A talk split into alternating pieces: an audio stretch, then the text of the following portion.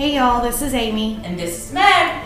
and we're 1096 Crime Chicks. So today we are going to do a very interesting story, one that I was researching for a case that involved mental illness, and I found this one and I thought it was really interesting. We had never even heard of it before. Like, No. I've never heard of this guy. I've never heard of this story at all. But super interesting. Yeah. So, do you want to get into it? Sure. So, the guy in this case, I guess the criminal, if you will, his name is Billy Milligan. William Milligan, but he went by Billy. And Billy was born in 1955 in Miami Beach. And his mom and dad, Dorothy and Johnny. But his last name was Morrison. Real dad's last name. Right. Okay, so Dorothy, she grew up in Ohio, lived out on a farm in Lancaster. And she lived in Lancaster with her previous husband. They divorced, and then Dorothy moved to Miami, and that's, I believe, where she met Johnny Morrison. So, Yeah, Billy's dad. Yeah. right. And so they had two other children a son named Jim in October of 53, and a daughter named Kathy Jo in December of 56. So Billy looks like the middle child, the Right. middle, the middle son. Dorothy was a singer. That's interesting. It is She like traveled around and sang at night or something. So, so his dad, Johnny, apparently really struggled with fatherhood. So he had a dad, I think, that was depressed and um, he was an alcoholic. So he clearly grew up in a tough situation gamble, drink, alcoholic, all of that. Um, he attempted suicide once and was unsuccessful. So Billy's mom found him slumped over on a table um, with some scotch and an empty bottle of sleeping pills. Um, that attempt was not successful, um, but then he was successful several months later. Killed himself by carbon monoxide poisoning. So that was in 59. So I guess Billy was like four when his dad killed himself. So- Yeah, three or four. Yeah. And it's crazy because we read a book by Daniel Keyes called The Minds of Billy Milligan, and that's where we got some of the stuff and some online. But in the book, they said that he committed the suicide with carbon monoxide poisoning in a hotel parking lot. Oh. Yeah. Crazy. It's crazy. Yeah. So after Johnny committed suicide, she and the children took off for Miami. They went to Lancaster, Ohio, and she remarried her first husband. That lasted about a year. And then she met a man in 1962 named Chalmer Milligan. I'm assuming we're saying that right. Chalmer is a name I haven't heard before. Yeah. Chalmer. Yeah. So Chalmers' first wife, Bernice, she divorced him on quote unquote grounds of gross neglect. He had a daughter named Chala, Chala. I guess they named Chala after Chalmer. I guess. Which is funny. It's kind of like John Bennett being named after John Bennett. All Yeah. these daughters being named after fathers. Crazy. Chala. Yeah. So Chala makes me think of bread. Yeah. Like, like fresh chala. I love chala bread. Anyway. so she was the same age as Billy, and then he had another daughter that was a nurse. And so Dorothy and Chalmer married in Circleville, Ohio in October of 63. And at this point, Billy is five years old, and they say that he had at least three personalities. Yeah, they can already detect three personalities in Billy by age five. And how do they even, who detects that? Like, how do they, the doc, like, how do they know back then? So I think when reading the book, I think that nobody really knew until after. In retrospect, they Right. look back and they say, yeah. Right. And so and we'll get into that, but they're y'all are gonna be kind of floored by this whole story. But you know, they didn't I think that once they realized what was going on, they were able to reflect and say, Oh, Okay. yeah, we saw this emerge Right. here. We saw this here. Yeah. Right. Yeah, yeah. Yeah. So whenever his mom, whenever Dorothy married Chalmer, I don't think Chalmer was much better of a father um, than his biological father. I don't think his growing up circumstances improved any than um, than they were with his real dad. No. And I don't think that Chalmer really cared for the kids. No, or even wanted to be a dad. Right. I know that he, you know, some of the stuff that, you know, kind of comes out later, but he would take Billy to a farm, to this, I guess it was a family farm. Mm-hmm. And there are allegations of sexual abuse. Yeah. There's allegations of physical abuse, 100% allegations of emotional abuse. Yeah. And, you know, he would take him out there, so it was kind of like they were off by themselves. But he did, at one point, take Jim, Billy's brother. Right. But Chalmer would make Jim go do something and keep Billy with him. so him. he could, yes, so Right. he could abuse Billy. I wonder if, and this wasn't in the book, but I wonder if Billy's siblings like agree that all this happened. You know, I wonder if they're all like, "Oh yeah, he was horrible, he was abusive," or if they're like, "Yeah, Billy's kind of a liar. This didn't Yeah. happen." I don't know. I'd be curious if his siblings um, like testified in any of his cases or anything.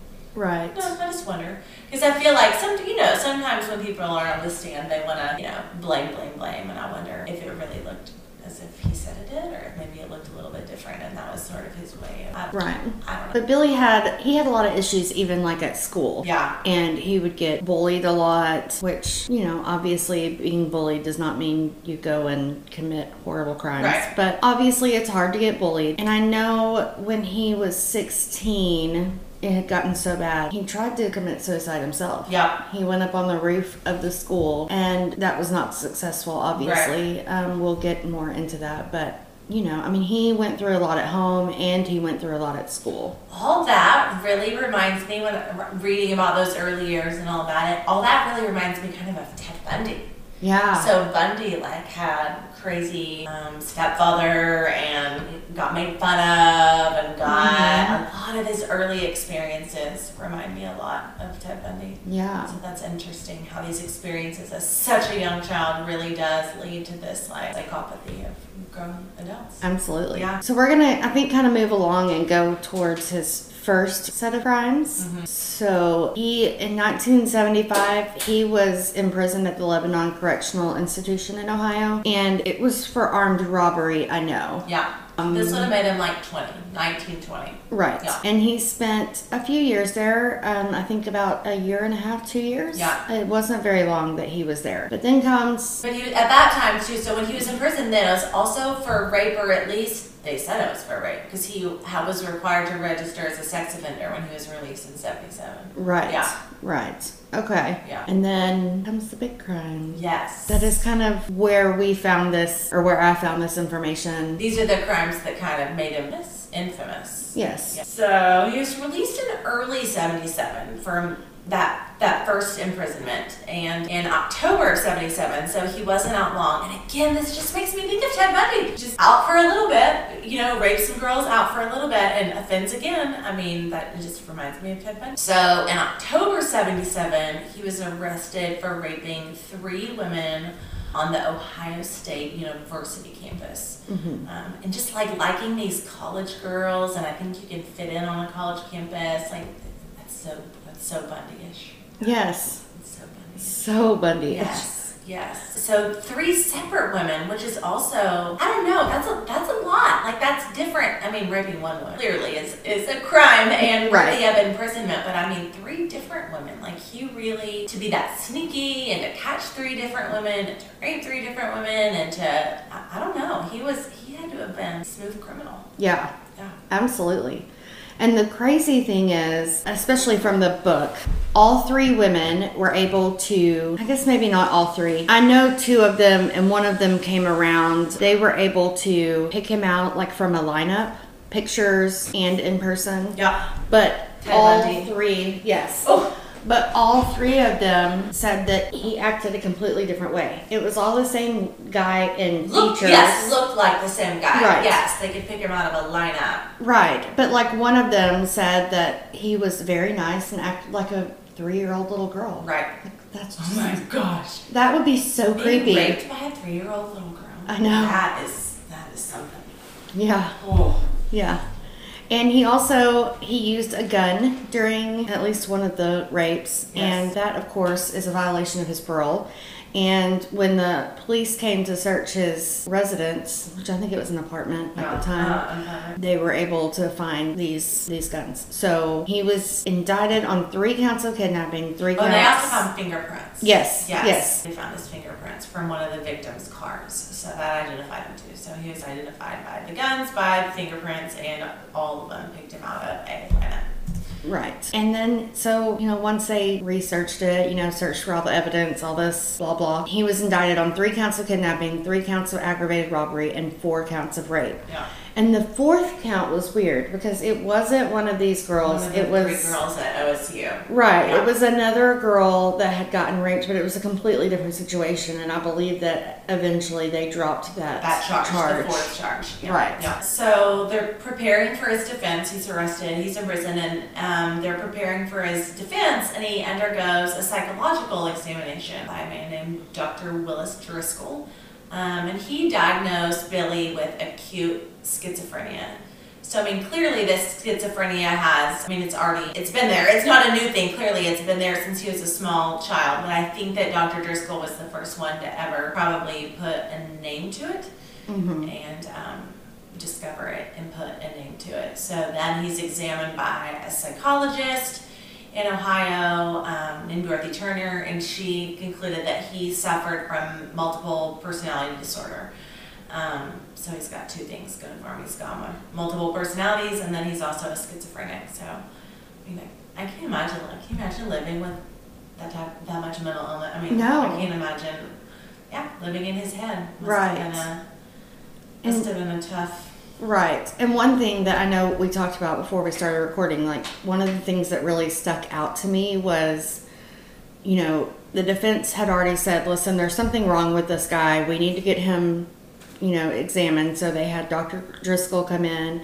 And then the prosecution said, well, fine, we're going to have someone, you know, examine him examine. also. Right. Yeah, like and an this is. Uh, yeah. Right, and this is like the top of the line, like they were saying in the book, that nothing gets past these people. Right. And Dorothy Turner, um, she just said, um, you, are you okay? Yeah. Oh, okay. Dorothy Turner, um, after, you know, talking to him and everything, she called Judy Stevenson. She was one of the defense attorneys, and she said, I'm not going to tell you anything other than if you have not read the book, Sybil, you need to read it. Yeah. Which is crazy because I think that the defenders or the defense attorneys, Gary Schweickart, I think, Schweickart, yeah. and Judy Stevenson, they knew that he was insane at the time of the crime. Right. I don't think that they realized that he. To what extent? Right. To like how insane he was, and I think they probably they didn't want, but I mean, I think the prosecution was hoping that Turner would um, would not um, find all of this. You know, they're hoping that Turner's like, no, he's just lying. He's a liar and he's guilty and blah blah blah. But Turner's actually like, sorry guys, he actually is totally insane. Right. Yeah.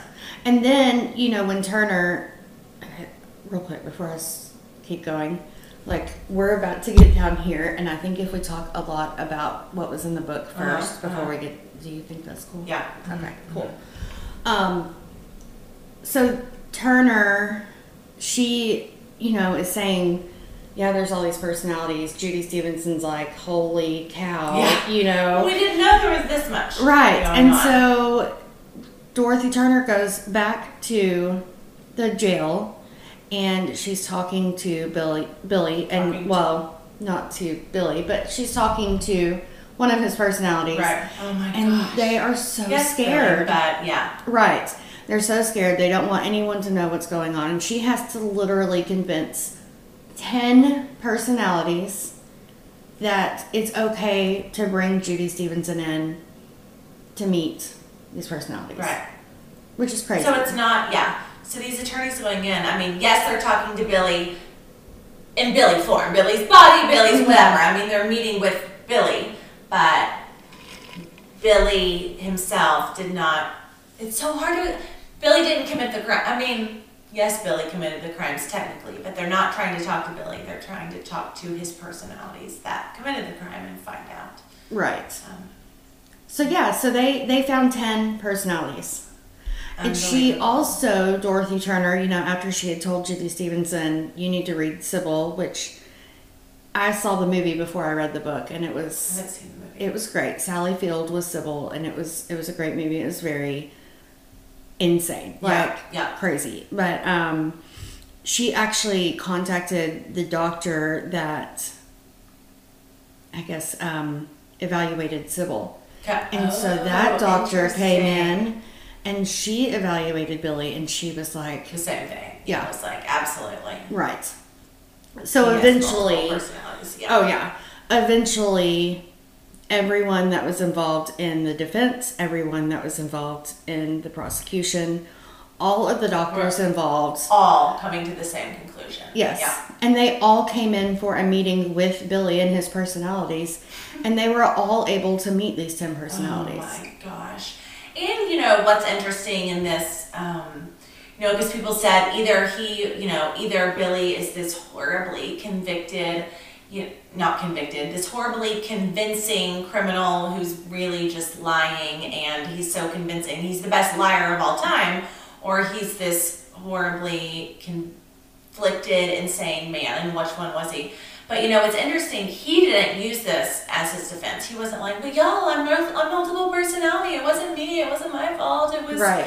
It was so and so." You know, like he he wasn't the one trying to use it as his defense. He wasn't claiming it. It was all of these physicians, or yeah, physicians, but I mean psychiatrists. But it was all of these doctors that were finding these personalities and saying he's insane. Right. He wasn't really. Billy himself wasn't really claiming insanity.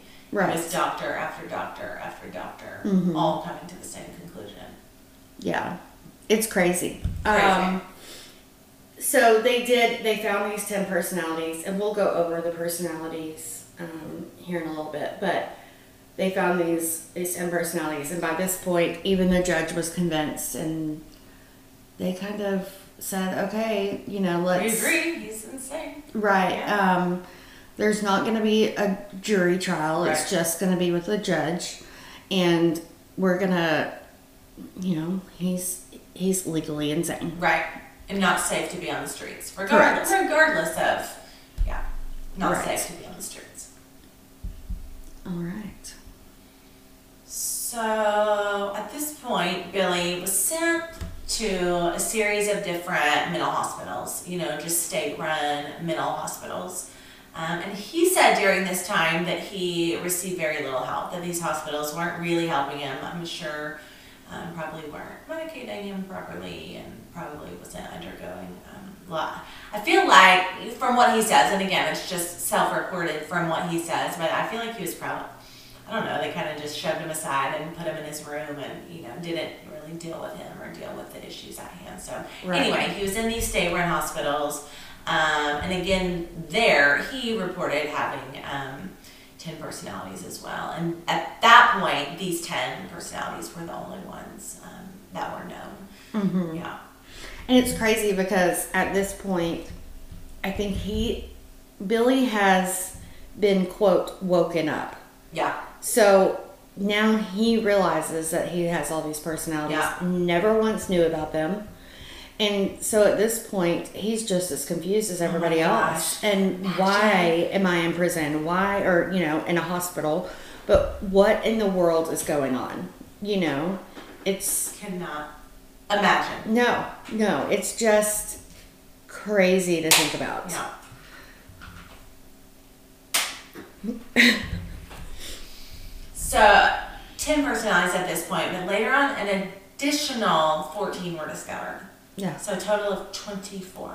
yeah. Can you imagine? I just don't even understand how a mind can retain that much information. How do you really retain 24 separate individuals in your head? I don't know. And some of them, some of them, which I guess we're gonna maybe start kind of moving into those, but like one of them, his name is.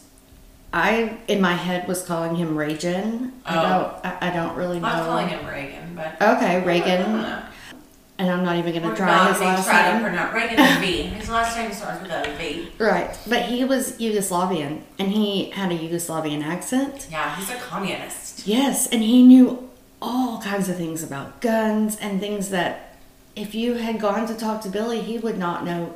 Any of that? How did he even Right. know that? Yeah, Right. He didn't learn all that in school. Like, how do you really know that? Yeah. Yeah, It, it's just, it's insane.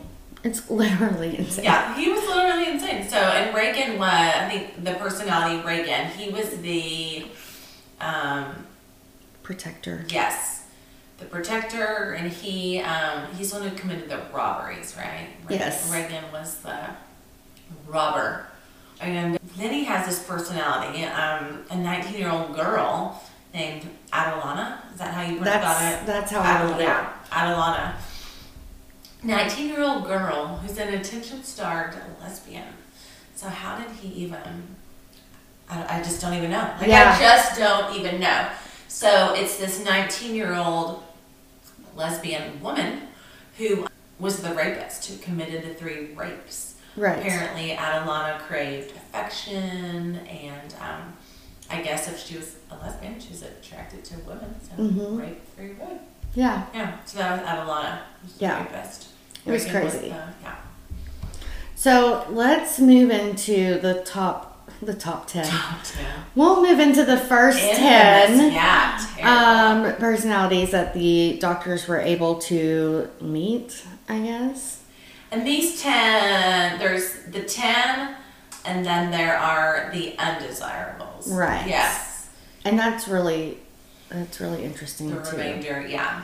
Right. So Ray, Reagan is one of the first 10. Arthur um, was a British man and he was into like medicine. He Yeah. wanted to be a doctor and he knew all kinds of things about medical The terminology. body, yes. hematology, Yeah, blood disorders. just And how did he learn about all that? Where? And he spoke with an accent as well. He was this Brit who uh, is very sophisticated. Like, where could Billy have learned all of this? Right. This communist Yeah. enforcer, and then this sophisticated Brit. Like, Right. Where? And all these accents. Mhm. Where did he? Where did?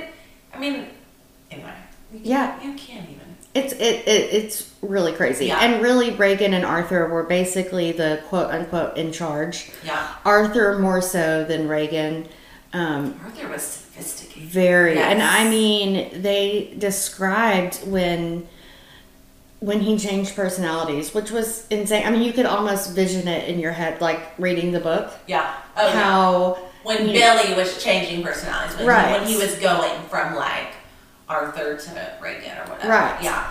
and every single one of them had different postures and Yes, they did say that. All was- of the different personalities had different postures, and that that uh, watching Billy change from personality to personality, like he got very quiet and very Right. uncomfortable um, as he changed. yeah. Yeah. So um, Arthur, he like we said, he's extremely sophisticated. He's very educated, um, expert in science and medicine, um, and then what they call the quote the spot. Mhm. That's where each personality is. That's what personality you're getting right now, Right. Basically, Right. um, and so he would share the body a lot. He felt like he was the one in charge and he would determine whether or not a person was an undesirable, which is, is something that we kind of told y'all, we would right. tell y'all about. Yeah. Arthur would make those decisions. Right. Yeah. Um, Reagan, do you want to talk about Reagan? he Yeah, was Reagan's crazy. B. Um, he- they described him as the keeper of hate. Um, so he was the he was the communist again, the communist enforcer. Um, and then his name Reagan apparently comes from the words rage again, and he was um, he was a rager. He was a Mhm. mad. Um, described himself as Yugoslavian, so he had a Slavic accent. I mean, where did Billy learn this? Reagan can write and speak in Serbian. Yeah. How do you how do you learn fluent Serbian? I have no idea. He wasn't studying book. They didn't find tons of books in his apartment. Serb, you know, learning Serbian language. What's that? What's that thing called where you can learn other languages? Like now, you buy it and you learn like Spanish. Oh, Rosetta Stone. yeah, yeah. I mean, his apartment was not full of Rosetta Stone Serbian. I mean, he wasn't. It's just, it's just like he knew it. It was just like he was born with the, which is clearly what they're, you know, what the defense is trying to convince everyone of. But he literally was born with these personalities and the knowledge that went along with each of the personalities. So anyway, so Reagan um, can write and speak Serbian, very very strong. Um, so again, we talked about the spot, but so he controls the spot um, in dangerous times, and again can um, again can designate um, personalities as undesirable. You know, the undesirables, undesirable. So Reagan was the robber. Um, but he said he, when he committed robbery, it was just to support the family. He was just committing robbery for, um, I guess, for money for the art, the items that were stolen or whatever. Um, but Reagan had no knowledge of the rapes. Reagan he said, you know, he had no idea um, of the rapes having occurred. He only knew about the the, the robbery. Right. Yeah. And one thing that I found very interesting um, in reading the book, when we were talking about how Billy attempted suicide when he was 16, trying to jump off Right. the roof, off. Reagan took over, and that he's what stopped Billy from jumping. And it said in the book that that was when Reagan and Arthur decided no more Billy. Like he's he's too Billy's Dan- not danger. Well, dangerous. Dangerous yeah, to himself. He could have killed him. Yeah. Right. I mean, he knew. They knew that Billy, I guess, could have killed him. right. It's crazy. So it was Billy trying to kill himself, right? Correct. It was actually Billy who Yes. did not want to live any longer. It Right. wasn't any of these personalities. Yes, Right. It was Billy himself that I'm sure felt conflicted and didn't understand why he was how he was. Mhm. Yeah. So then we have Alan, and he's a con man and a manipulator. He's the most common person to people out in the real world. Yes. Um, the one who would, yeah, Yeah. talk to people. Um, he plays the drums and he paints portraits, and apparently his paintings were amazing. Amazing. Uh, We need to put some of these paintings on Facebook because I mean they're unreal. Yes. Yeah, unreal. Right, and um, he was the only out of the twenty-four. He was the only right-handed, which is. I know. Twenty-three left-handed personalities. Right, and he's also the only personality that smokes cigarettes. Okay. So again, I wonder how they. I mean, I can only imagine. When Billy is smoking, you know that that's Alan. Yeah. like, that's Right. But or then- when they see Billy using his right hand, they're like, "Oh, he's Alan now." Right. It's so weird. But then, I mean, it's crazy because, I mean, I don't remember reading anything specifically when Alan changed.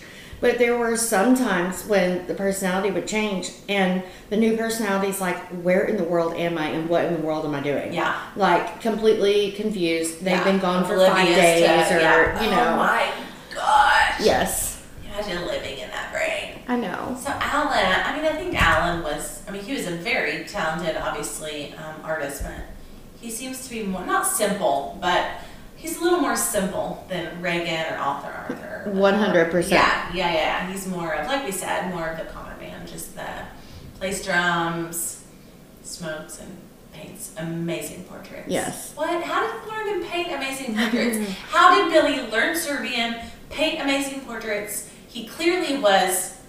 Ba- what do you call it when you can use both hands? Oh, I don't remember. Yeah. Buy something. Yeah, I, I think. You know, he can use both hands equally well, clearly, because uh, Alan paints right-handed, and all the rest of them are left-handed. It's gonna drive me crazy. what- Right. What it's called to use both hands, anyway. But he's not the only one that's an artist, too, which is Right. really kind of cool. Right. So, Okay. Alan, Tommy. He's also got. Did Billy name these personalities? I don't think so. I, I don't really know I where don't they really came from. either. The names all come up, but who really named them? Who decided know. one was Reagan Vadisganovich? And that one was, I mean, who, who picked these names? Way to go trying that name. Whoever picked, well, No. Reagan V. Uh, Tommy, another personality, Tommy, he's an escape artist. Uh, and he's often confused with Alan, so he must have been another one of the more common Mm-hmm. men um, to be confused with Alan. But he, oh, and something, just another skill that Billy Milligan picked up. He plays the tenor sax. so, so not only can Billy speak Serbian, knows a lot about medicine, um, paints portraits, but he also plays the saxophone. Mhm. Um, and Tommy is an electronics expert, which what what what in the world? He's an electronics expert. He's a medical expert, not not uh, not Tommy Tommy's not a medical expert. That was our no Arthur, yes. Ar- okay, Arthur was all. Oh yeah, the hematologist. He uh, had a focus on hematology. Anyway, so uh, so Tommy, he is also a painter, um, but he he painted landscapes, not Yes. portraits like Alan. So. One thing that I thought was really interesting about Tommy, I think he was probably the most interesting to me when Mhm. reading about it Uh-huh. because there was one part in the book where they talked about, you know, originally bringing Billy to jail. Right. And they had him in a straitjacket Mm-hmm. in like a solitary room. Right. And the guards are walking by and they look in the room and he is using the straitjacket as a pillow. He had gotten out. Out of yeah. Yes. He escaped. Yeah. Tommy's an escape artist. Right. Yeah. And the sergeant there at the jail finally, you know, before he left, was like, listen, I want to know how you do it. And Yeah. he did show yeah. him. It's yeah, yeah, yeah. Yeah. It's They're all amazed. Yeah. So Danny is another. He is afraid of people, especially men, which makes me wonder if it has to do with Chalmer, which I think Yeah. is With right next. yeah, with the different dads he grew up with. Yeah. Um, he only par- paints still lifes and never paints landscapes. And he said that is because he only paints still lifes because Chalmer made him dig his own grave and buried him in it. That's insane. Yes. Yeah. So Danny is probably afraid of men because of Chalmer. Yeah, absolutely. Absolutely. And maybe because of his biological dad too, who killed Yeah. himself. Because he apparently hated being a dad too. So, I mean, yeah, poor Billy. Yeah. Poor Billy. Um, another one, David. David's eight years old, so he also is still a child in some Yeah. respects. Like, well, David clearly is a child in all respects, but I mean, Billy also has these way younger personalities Mhm. that that um, he's when he's these children. I mean, he leave he lives um, in the mind of a child. So David is the keeper of pain. So whenever he comes to the spot, it's just to take the pain of any of the others. He doesn't want the others to be in pain, so he's willing to shoulder, I guess, the pain of any of the other Yeah. personalities. It must suck to be David. All you do is like take on pain. And honestly, my first thought whenever they said that was, what about Ragen? Yeah. You're the protector. Why aren't you taking all the Ooh, pain? that is true. You know? Yeah, but Ragen was the keeper of hate. He probably hated. Yes. Okay. So Christine, she's three years old. Three. Yeah. A toddler. Is Christine even potty trained? Three year old. Maybe, maybe not. Yeah, three year olds aren't even always potty trained. What in the world? Right. So she was the one who would stand in the corner in school when Billy would get in trouble. She has dyslexia. However, Arthur, super smart man, taught her how to read and write. Oh and Ragen has a special bond with her. I mean, How did they sit there teaching her how to read and write? I know. Like, how did one? So was it like Arthur for a second, like instructing, and then all of a sudden he changed to Christine? It's Yeah. like, oh, I understand Arthur. Like, what? right. Yes. Okay. So Arthur taught Christine how to read and write at three. That's that's impressive. It Uh, is. My four-year-old can't read it or write, so there you go. Yeah. But I mean, can you imagine like a grown man all of a sudden? being a three. three. year old girl. That's Yeah. what I that's what I mean. I mean literally at sometimes he's he's still a child. Uh, and so Ragen also has a special bond with Christine because Mhm. Christine's a toddler. Yeah. Is a toddler. Yeah. What in the world?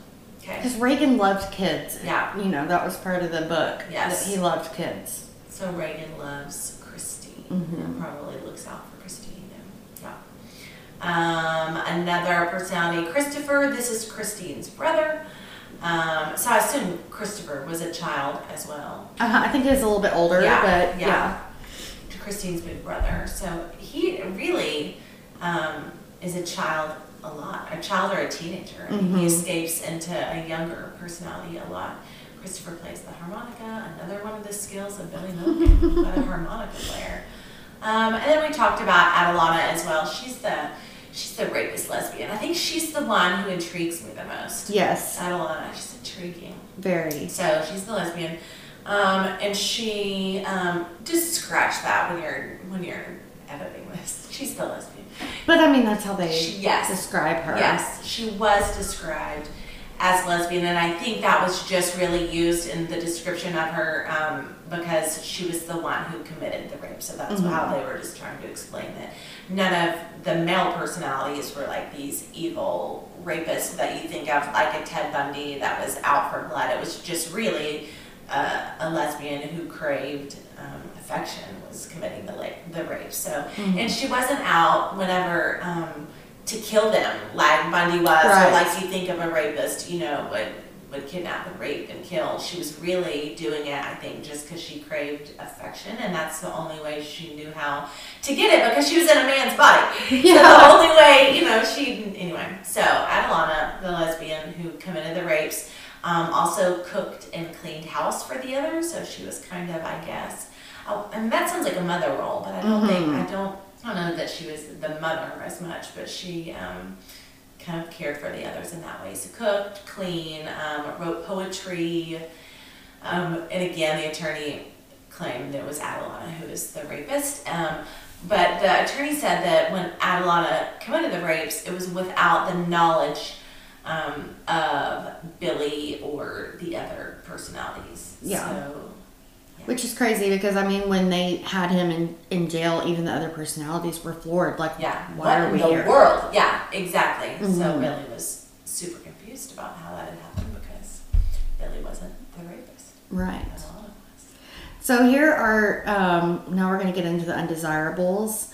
They were labeled undesirables because they broke rules that Ragen and Arthur had laid down. Um, they were no longer allowed, quote, on the spot, um, just meaning they couldn't be out there and around the public, I guess. Um, and they only revealed themselves after Milligan was sent to the state hospital, which was after he was convicted. Convicted and Mhm. yeah, and sent to the hospital. Yeah. Right. So Phil, he's a thug. got a thug. and he took part in planning some small time crimes. He has a Brooklyn accent. Another accent. Yes. And he was labeled an undesirable because he was a Was a criminal. criminal. Right. And then he had another criminal planner, Kevin. I guess Kevin maybe helped Phil. He's a criminal planner, um, helped devise a plan to rob the drugstore, and again was labeled because he was a criminal. So maybe Right. Kevin and Phil were And I think he was considered one of the most violent, in Kevin. together. Yeah. hmm Walter, he's Australian. Another accent. Yeah. He calls himself a big game hunter, I guess being like African hunting or whatever. Yeah. And has an excellent sense of direction. He often used he was often used as a spotter. I guess he was the lookout for Kevin and Phil. Um. And he was labeled an undesirable because he shot and killed a crow. Oh, crow killer. of all of the things that are undesirable, I mean, Adalana the rapist is not, you know, like that wasn't, she wasn't an undesirable, but the crow killer, forget about him. He, Walter, he was, he's labeled. No, no Walter. Um, April, she wanted, she had thoughts, she harbored thoughts about destroying Billy's stepfather. Um, I can't really blame her. Chalmer- Chal- well, no, Yeah. no. I mean, I would want to destroy Chalmer as well. So uh, she was declared an undesirable when she convinced Ragen to kill Chalmer. Um, but Arthur, remember Arthur, the Brit, he was able to talk him out of Ray. Arthur was able to talk Ragen out of killing him at the last second. So uh, yeah, April. I guess I don't. I guess yeah, she was an undesirable. But Yeah. again, though, who, who gets to dis- that doesn't that doesn't seem undesirable to me. Right. She just wanted to kill Chalmer. That's not undesirable. Anyway. Yeah. April. So Samuel is a Jewish person and the only personality that believes in God. Yeah. He was marked as an undesirable because he sold some of the other people's personal paintings. I mean, these things they're labeling them undesirable seem so minor. And I know. Yeah, sold some paintings. I mean, bless him. And again, how did Billy learn all of this stuff about Judaism? Like how to Yeah. Um, yeah, how to observe Jewish law. It makes you want to get in his head and figure it Yeah, out. but I don't want to be in his head. No, thank you. But again, then he also learned all this Judaic law and was an observant Jew. So anyway, that was Samuel. Mark, Mark's the workhorse.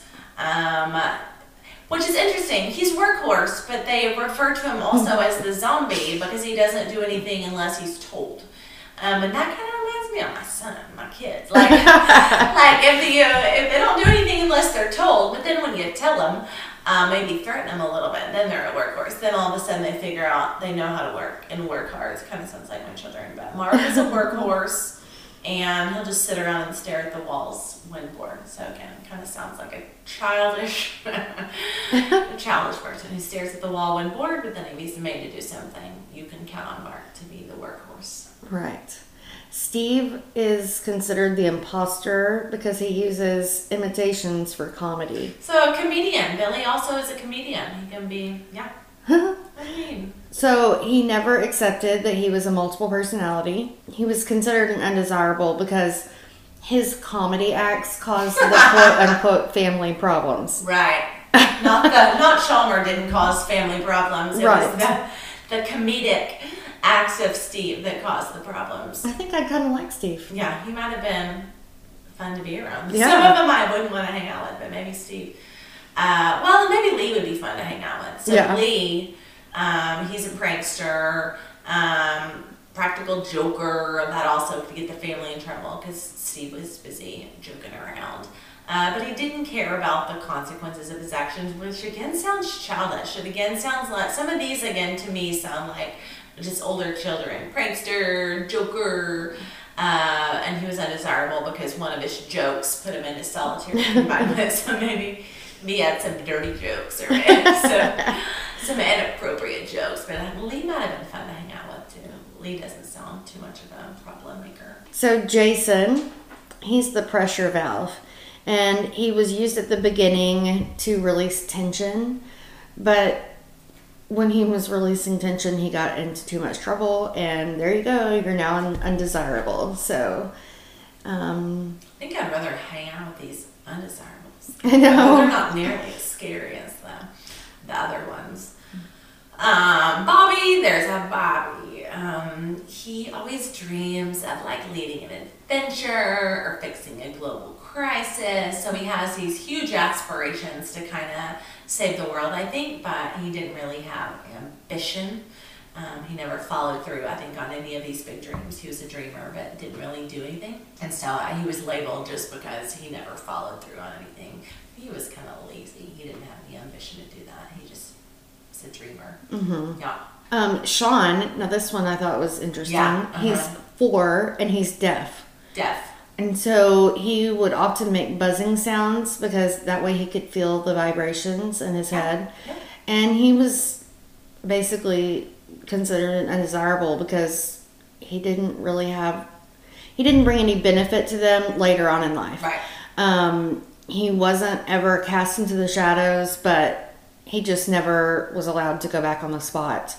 But I think it was really interesting because there were some times in the book where they talked about someone would be yelling at Billy and Sean would take over and he could see their lips moving, but Oh he didn't have to listen he, to he it. could do it. Yeah, he'd go into Sean because he couldn't even Right. hear. And where did Billy learn to make buzzing sounds? Because he was deaf. Like only deaf people know know to do that. It's just insane, Mhm. dude. It's it's insane. Clearly, it's insane. He's got Martin. Martin's a snob from New York. Um, just wants things handed over to him without earning them, which also maybe I keep throwing my kids under the bless bus, bless their heart, but you know, just a snobby. I would imagine grew up with family money is how Martin felt, and just wanted everything handed over to him without having to earn it. So I guess he's an undesirable just because he was a snob and maybe a little lazy. hmm And then there's Timothy. He worked in a florist shop. Um, it says until he encountered a gay man who flirted with him, but in the book, the gay man was the owner of the florist shop. Right. And the owner was very interested in his paintings, and so they Yeah. sold some of the paint. I don't know which one, but they sold the paintings from Whose one of the personalities. Yes. Um, and when Timothy kind of, I don't, I guess it wasn't really Timothy, but one of the personalities, you know, basically told the owner where to go. The Yeah. owner, I think, was the way they explained it in the book. He was so worried about someone else finding out that he literally he was gay. Yeah, he was gone. on him. Yeah. I mean, he locked up the shop. He took all the paintings. Insane I mean, and yeah. disappeared. yeah. And so he just, you know, he went into his own world and Yeah. didn't really. Timothy did after Yeah. that happened. Maybe scared him or.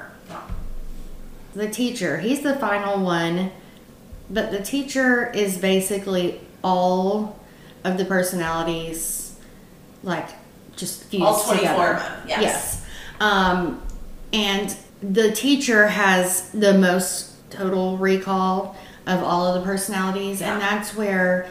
Um, in the book again, um, it it was a really good book. I'm gonna be honest, I didn't finish it, but it was so interesting Yeah. to read about. But um, the book said, or the author said in the book that the teacher is what gave him the most information about all the crimes and everything yeah, because yeah. he was able to get into every single personality and tell the author everything that happened. I just feel like the teacher, it says the teacher was the greatest milestone in helping Billy achieve fusion, which I guess is just the culmination of all of the different personalities again, the sum of mm-hmm. all of that. But I feel like, to me, I feel like the teacher maybe was, really was Billy at heart. Like, I feel like maybe Billy at heart had this recall. He, I don't think Billy claimed that he had this total recall of everything that was happening and everything that was going on. And but I don't know. Deep down, deep down, I wonder if the teacher was Billy. Right. Absolutely. Yeah. Okay, so Billy's story is said to be the inspiration for M. Night, I think it's Shyamalan, Okay. um, his movie named Split. Split. Yes. Uh, James McAvoy plays the film's terrifying antagonist, and it's a man suffering from disso- dissociative identity disorder, which is what was used to be Was- called yeah, multiple personality. had, Yeah. Um, it's I have not seen the movie. I want to see the movie Yeah. because I have been told by several people that it's very good.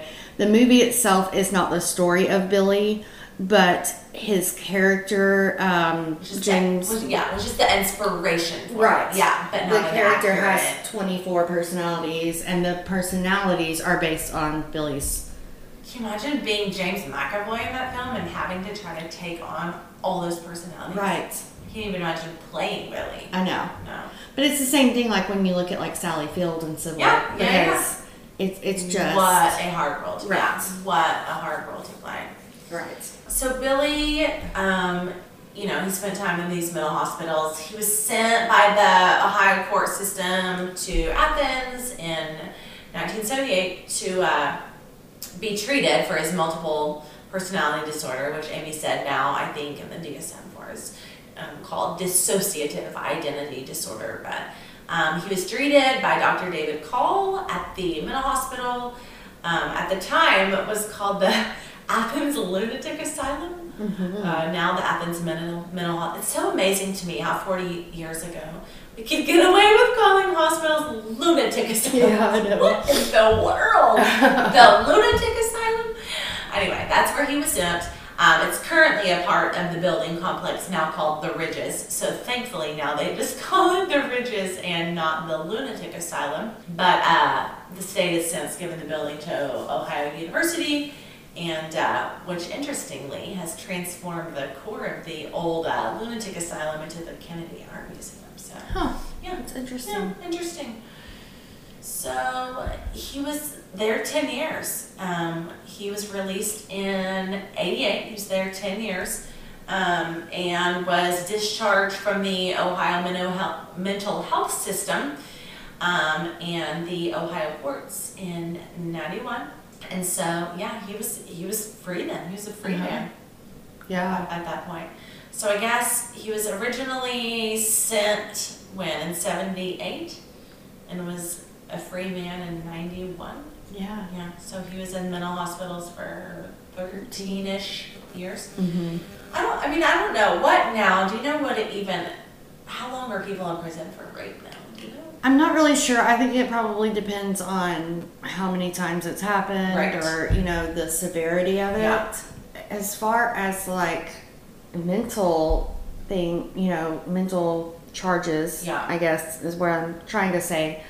I, you know, the way they do it is once the mental hospital deems them safe to return to the public Right. is when they're released. So it could be five years, it could be Insane. one year, it Yeah. could be 20 years. Never, yeah. Yeah. It just depends on that. I just, as much as I think that Billy really had multiple, I really absolutely believe Mhm. that he had multiple personalities. I absolutely don't think uh, that he was just lying, you know, lying to uh, get out of it. I don't think he was complex enough to come up with all of these people, Mhm. and I, I believe him. Um, but I don't know, three dangerous rapes and was only um, was only in mental hospitals for 13 years. I don't know how. I don't know if I was one of the women who was raped. I think I would feel terrified that he was back on the Mhm. streets in 13 years. Three rapes in, on a college campus and was back on the streets 13 years later. I- I'm not sure that, in my mind, that doesn't seem just, but that's okay. They didn't Yeah. ask me. Nobody called me to ask me. So, uh, in 96, he lived in California. He owned a, like a film production company called Stormy Life Productions and uh, was fixing to make a short film. Apparently, he never actually made the film, but he, he, uh, he, his location was unknown for a long time. I guess he just faded into, uh, I don't know, into society, which is a is a good thing. I guess that he never um, committed crimes after that. Nobody accused him of any crimes after that. So, but I wonder during that time, did he work? Did he Mhm. was did he work? Did he take on another personality to get a job? Did he? Right. Yeah, like how did he? How did he get a job? Did he? I, I I just don't know. How did he get his money? Where did he live? Did nobody know who he was? I feel like he would have had to have taken on another personality. I don't feel like he could have just gotten a job and lived as Billy Milligan. People would have known who he was. But that's all speculation. Nobody knows where he was for a Mhm. long time. Yeah, but then he popped up in Columbus, Ohio. Apparently, he was living in a nursing home and he died of cancer in December of 2014. He was 59. Yeah. I mean, yeah. Yeah. I guess why was in a nursing home? Anyway, it's just insane. Was in it. He was in it. It is insane, literally, because he was insane. But uh, in a nursing home at 59. So that even makes me think, like, how did he get in a nursing home? Was he on? Did he have Medicaid? How did he sign up for Medicaid? Like he was a adult. I, it just, none of this makes sense. It just none of it even makes sense to me. But bless him, he died at 59, and by all accounts, once he was released in 91, he never took part in criminal activity Yeah. again. Right. So again, Daniel Keyes wrote the book The Minds of Billy Milligan, which I could not find on Amazon, like a, a Kindle form at all. right. so yeah, we had to buy the book. the actual book. Um, and apparently it's out in 14 languages, which is interesting. Yeah, because Billy probably spoke 14 languages. Right. And then he came out with another one called The Milligan Wars. I had never even heard of it Yeah, before this. Yeah. Um, and apparently Billy had an ongoing law lawsuit against the state of Ohio for allegedly inadequate treatment, which to me is like seriously like That's insane. I, Yeah. yeah I, you you did not have to go to prison. Yeah. You went to go get help. Right. I'm sorry, I don't believe And it. And let you out after 13 years after you committed three. Right. rapes. Yeah. No. That's- So- that's, that's ridiculous. Yeah, um, Keyes' book. They several people tried to make it into a movie. James Cameron co-wrote a screenplay. Um, it was going to be called A Crowded Room. That's very Mm, yeah. It. aptly Yeah, named. like um, but the Sandy Arcara, Yeah. she uh, sued Cameron. I guess she's gonna be one of the. Well, no, she was. well, I, I think maybe she was going to be an actress, Yeah, that was my thought. right? But she's because an adaptation rights holder. I don't know what that. Right. I But she basically wanted a raise and they weren't going to give it to her, so they didn't do it. Then Billy sued Cameron in 93, but then So Billy sued him for not making a movie out of his life. I'm thinking it's probably because he wanted to make a movie. I, I'm not really I sure. Um, I guess this is how Billy got his money. I wondered how Billy got his money. Right. Like, he was so happy. Right.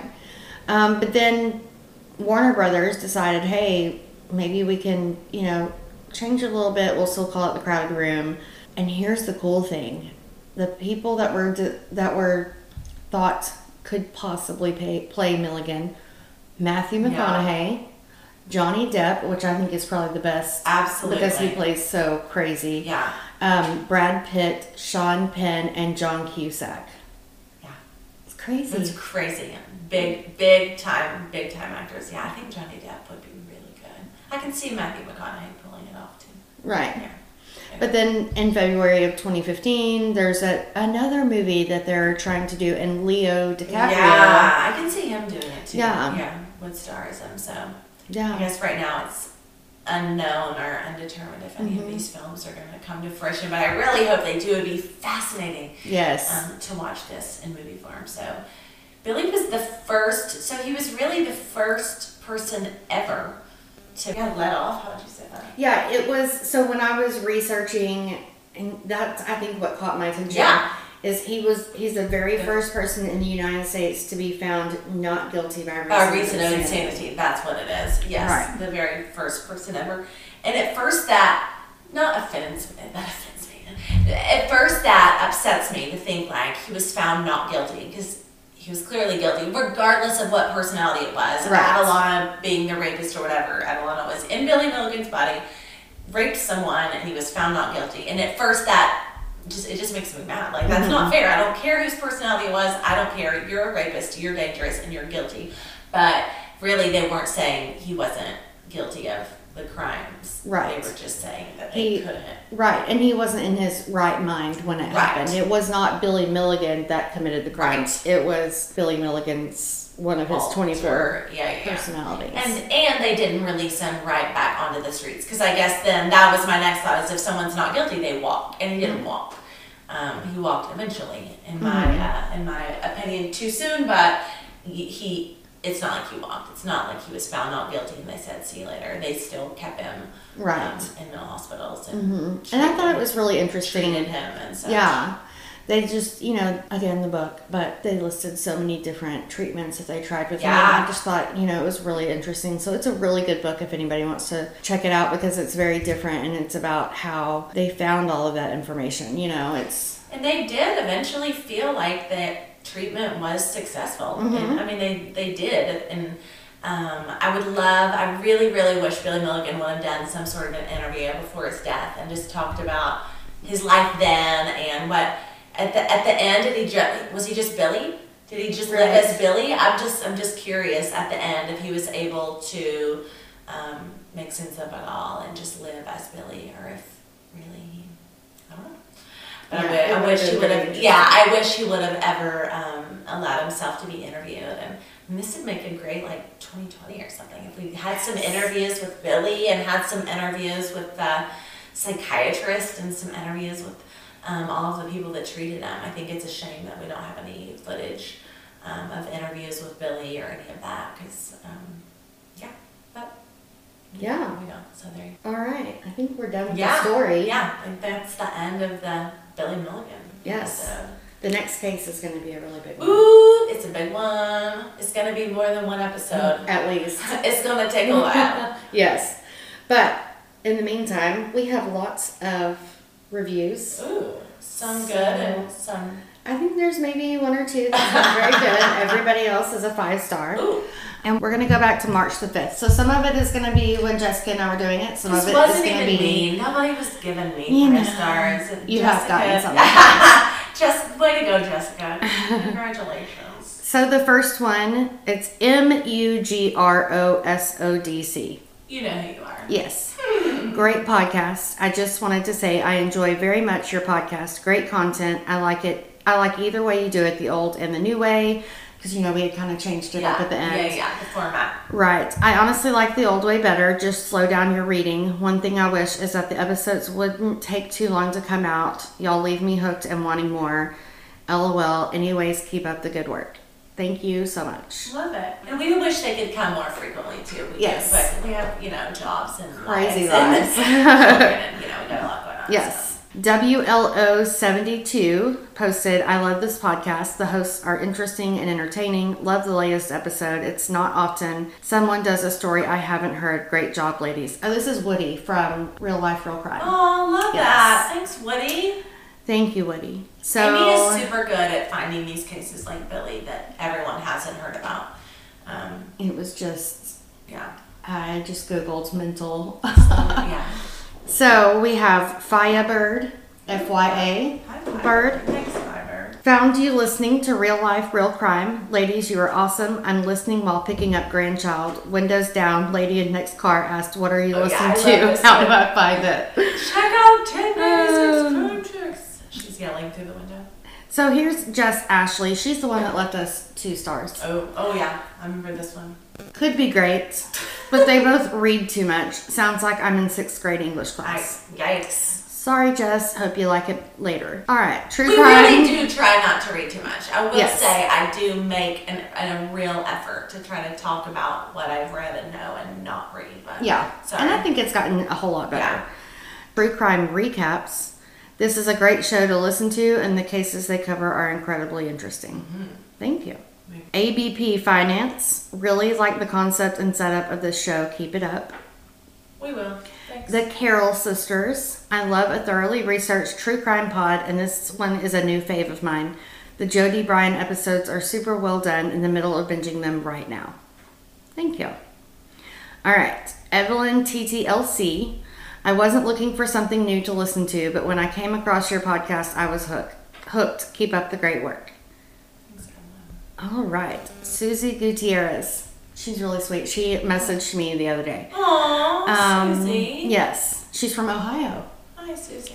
I love this podcast. The ladies are so open and friendly that you feel like you're listening to friends talk. I love the Texas accents. I haven't been to Texas, but these gals make it seem like it'd be a fun place to visit. Other things I love about this podcast, they pick cases I haven't heard of, and for those I have, they include more details that you would never have heard. I can't motivate myself to sit down and read true crime books, but since these ladies have done just that, they are able to provide a level of detail way beyond just the basics of a case. They also explain different theories on each case, regardless of what they personally believe happened. This podcast is perfect for people who are dying to learn everything they can about a specific crime but don't want to spend a ton of time doing research. Well done, ladies. Susie. I know. When did Susie leave that? It was June the 19th. Aw. Yeah. Come visit us in Texas. Yes, we'd love to have you. Take you out for some barbecue. Um, this one is C H R I D T I M A. Okay. Fun Living Podcast. The ladies are great. I found the podcast by accident and I was intrigued by the name. Let's just say I am now a 1096 Crime Chick podcast groupie. I'm listening to all the Oh, episodes. Keep up the good work. Welcome Yeah. aboard. And then the final one is from Matt, True Crime Deadline Podcast. Okay. Apparently, he started listening to the very beginning because he says Jessica and Amy are fun, great voices, southern charm, and I like the cases they pick. Keep it up. Aw. And Matt is a true crime reporter in California. Very cool. Yes. Hey, Matt. Even Yeah. though you think I'm Jessica or you like Jessica, he probably started from the beginning. It's totally fine. thanks for Yeah. thanks for listening. We really do appreciate all of the reviews and keep them coming. Yeah, absolutely. We're like I said, we're like we said, we're super excited about the next one. So much research. Ooh, mm-hmm. it's a good one. So, thanks so much for listening. We hope y'all have a great week. Oh, by the way, By. Facebook 10 96 Crime Crime Chicks. chicks. Yeah. Twitter at 96 Crime. We're on Instagram. My sister says she will give me um, a tutorial on how to Yeah, work Instagram. I still don't even have Instagram, y'all. yeah, so thanks, Christy. One, yeah. Shout out to Christy Z. Yeah. And then our email is 1096crimechicks at gmail.com. So reach out to us, tell us episodes or cases you want us to work on. Yeah, definitely. I would love to know ones that you guys would like us to work on. It'd be fun to Yeah. get some opinions. So y'all have a great week. Talk to you later. Bye. Bye.